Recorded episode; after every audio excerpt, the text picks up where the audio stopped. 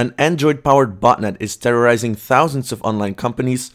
A Chinese app is enabling people to make malware on the get go. And Bitcoins, how do you secure them? My name is Pablo and I'm a security researcher at Brussec Security, and I welcome you to the Safe Zone.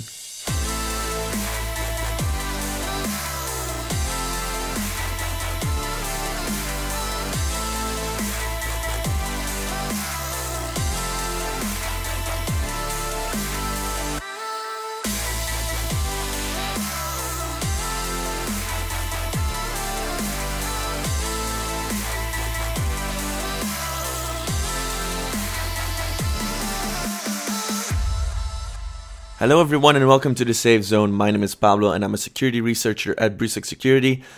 Since this is the first episode, or the first edition, if you will, of this podcast, I kind of want to talk to you about what you can expect from this podcast and give a quick introduction about what we're going to talk about. So, basically, what we want to do is we want to bring computer security and cybersecurity and also tech news to the general public so everyone can stay safe online. But the problem with mainstream tech news these days is that it's very technical and kind of hard to understand. So we kind of want to be the middleman in between the very geeky technical side of things and also the general public. So that's basically what the Safe Zone is all about because we think that computer security is a growing phenomenon and it's it's something that is going to be super important not only now but definitely in the future. So we want to educate as much as people as possible. So without further ado, let's get into this week's tech news.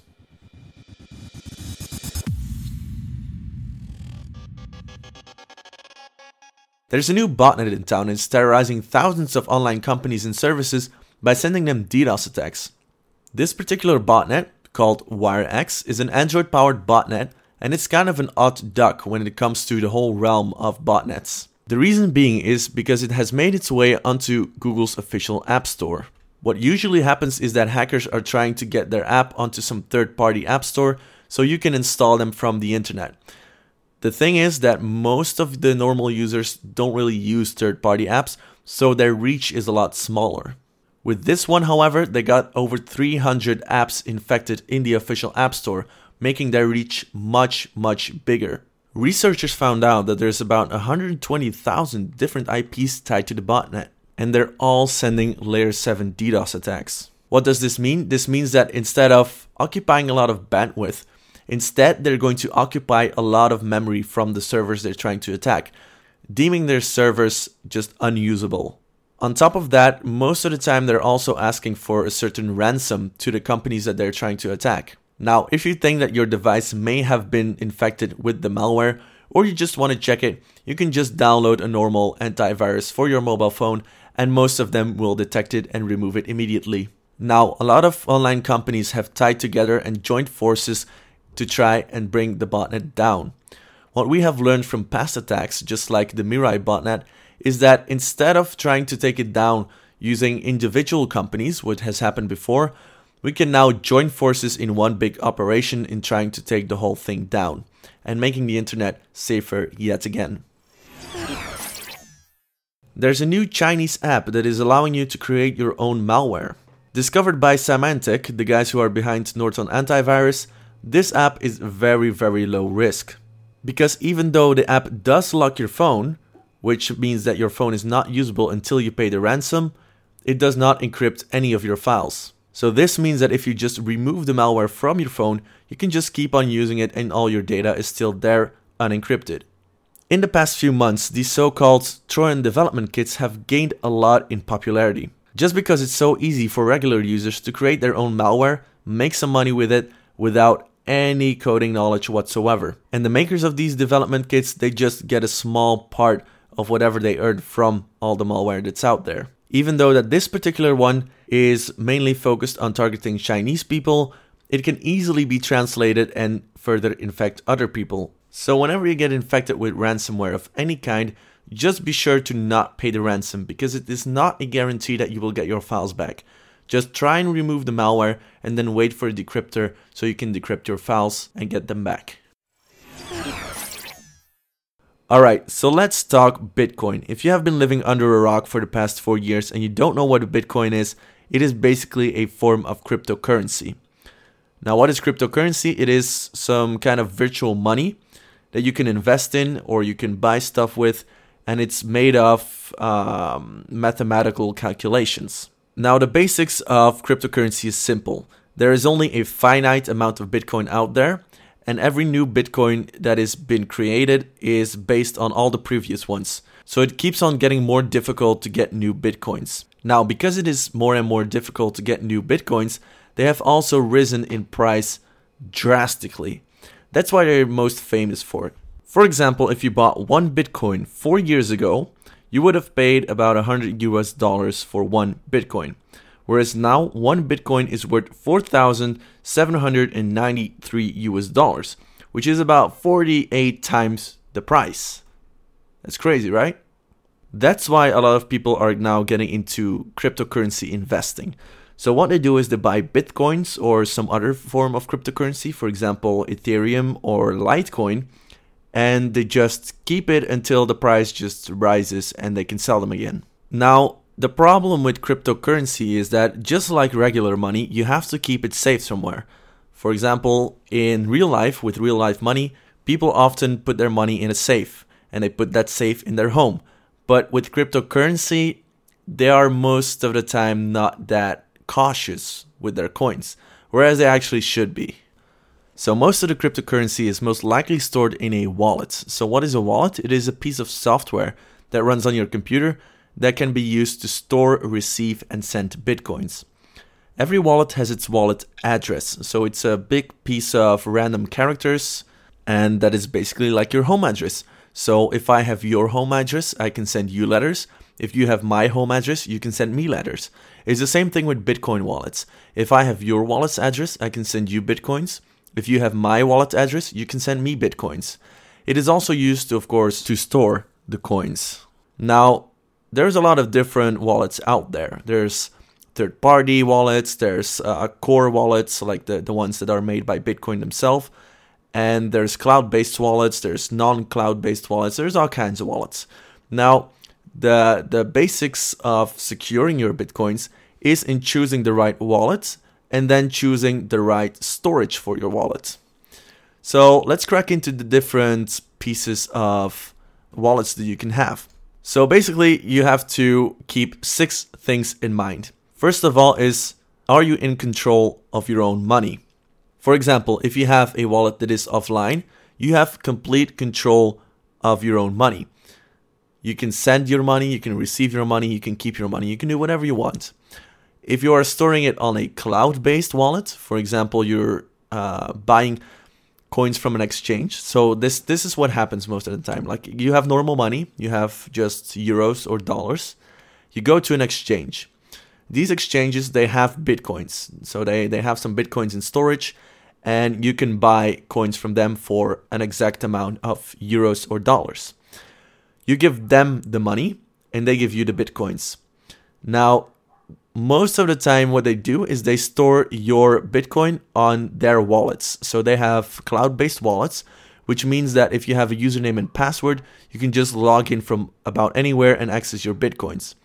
This, of course, comes with a security risk because if they get hacked or your account gets hacked, you basically lose your Bitcoins. Also, because it's on their servers, they can basically turn rogue and steal your bitcoins if they want to. So if you have an offline wallet and you're keeping your coins on your own computer, you have complete control of your money. The second thing you should worry about is the validation of your transactions. So basically the way Bitcoin works is that if I send you some money and you send me some money or whatever we do, whatever transaction we do, it has to be valid. And it does that it does that validation based on the blockchain which is basically a big big big file which contains all the transactions that has been done before in the bitcoin network. Now some wallets they rely on third party validation. So that means that they go and they ask some server hey is this transaction valid? Is this is this even possible? Is this is this okay? And then they're going to respond with either yes or no. And they do that by doing some calculation on the blockchain. Whereas some wallets, like the Bitcoin Core wallet, they have the whole blockchain stored on your computer. So that means that you need a lot, a lot more disk space. About, wait, let me check. It's 154 gigabytes right now for Bitcoin, and for Ethereum, it's 130 gigabytes, something. Anyway, so you need to download all that data. So downloading all that data can take a very, very long time because judging from the, the speeds of the internet these days, uh, it can take about yeah. I mean, it really depends where you live, but it can take a long time. That's that's the basic gist of it. Also, you need a lot of disk space. So if you're running an SSD or you're running yeah, if for example, if you're running a 128 SSD on a MacBook, you're just going to run out of space. So there's no way that you can download all that's that data on your computer. But it is worth it from a security standpoint. The third thing you should worry about is the transparency of the wallet. So, open source wallets are built for the community. So, you can check the source of the wallet. You can see if there is any malicious code in there that is trying to steal your Bitcoin or whatever. So, there is no uh, there's no secrets hidden whatsoever. If you can check the code, you you know that it's it's a wallet you can trust, right? Because sometimes what people do is they make a wallet and they put some kind of backdoor in it so they can transfer all your coins to themselves. The fourth thing you should worry about is the environment in which your bitcoins are stored. For example, if you use an offline wallet, they are stored on your computer, which means that if your computer gets infected with a virus or malware, they can basically steal your bitcoins from your computer. However, what we recommend then is to move them to what's called cold storage, so that means that it is storage like a hard drive or a thumb drive or even a piece of paper, if possible, which means that you can um, basically disconnect them from your computer so that in the event of you getting attacked by malware or a virus, they cannot access your bitcoins because your bitcoins are somewhere safe in a safe or box or somewhere beneath your bed or whatever. Then another one, which is not really important for the security, but since Bitcoin is kind of an anonymous way of paying, you can also check the privacy of the wallet because some wallets they want you to give your name, your address, your uh, like legal information, all that stuff, and they will tie it to the address that is bound to your wallet. So this means that if you buy, for example, exchanges do this a lot. If you buy bitcoins from an exchange, they know that you are the one that is owning those Bitcoin. And because of the way that Bitcoin works, they can track wherever your Bitcoins are going. And basically, that way they can know who you are and what you have bought and what you have paid for.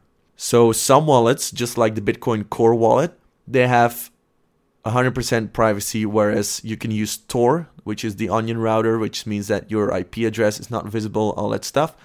Um, to do transactions with bitcoins. And then the last thing you want to worry about is uh, the control over your fees. So, the way Bitcoin works is that if I send you some Bitcoin, there is uh, a certain transaction fee bound to it.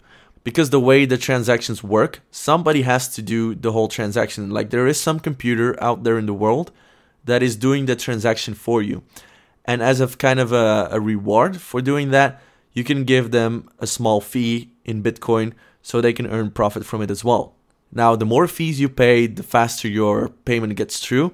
So sometimes if you pay almost nothing, you can wait a very, very long time for your transaction to come through. Now, these are the six things that you want to keep in mind. And what I suggest is if you're investing in Bitcoin, just for security reasons, take Bitcoin Core. It is the wallet created by Bitcoin themselves, and it's the most safe wallet out there I can think of. But what you have to keep in mind is to use cold storage. So, what I suggest you do is you get your Bitcoin, right? You, bit, you get them from an exchange, you put them on your Bitcoin offline wallet, your Bitcoin Core wallet. What you then do is you move them to a hard drive and you encrypt that hard drive. So that way that if someone gets your hard drive, they still have to get your password to get to your bitcoins.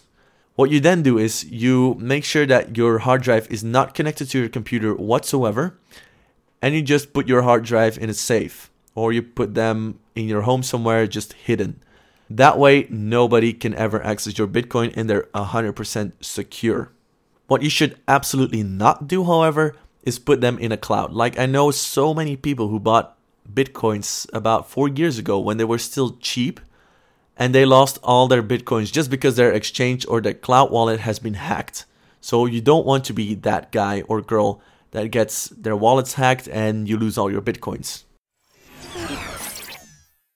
So, this was the first episode of Safe Zone. I hope you enjoyed the show, and if you did, please let me know on my email address, which is pablo at brussec.com. You can also just email info at brussec.com and tell me what you want to see next in the show. Maybe you want to see more tech news, maybe you want to see more security tips, maybe you thought the show was already good and you just want to say that you love it. Whatever it is, just let me know on my email address. This was Pablo, a security researcher at Brussec Security, and I see you in the next episode of Safe Zone. Bye.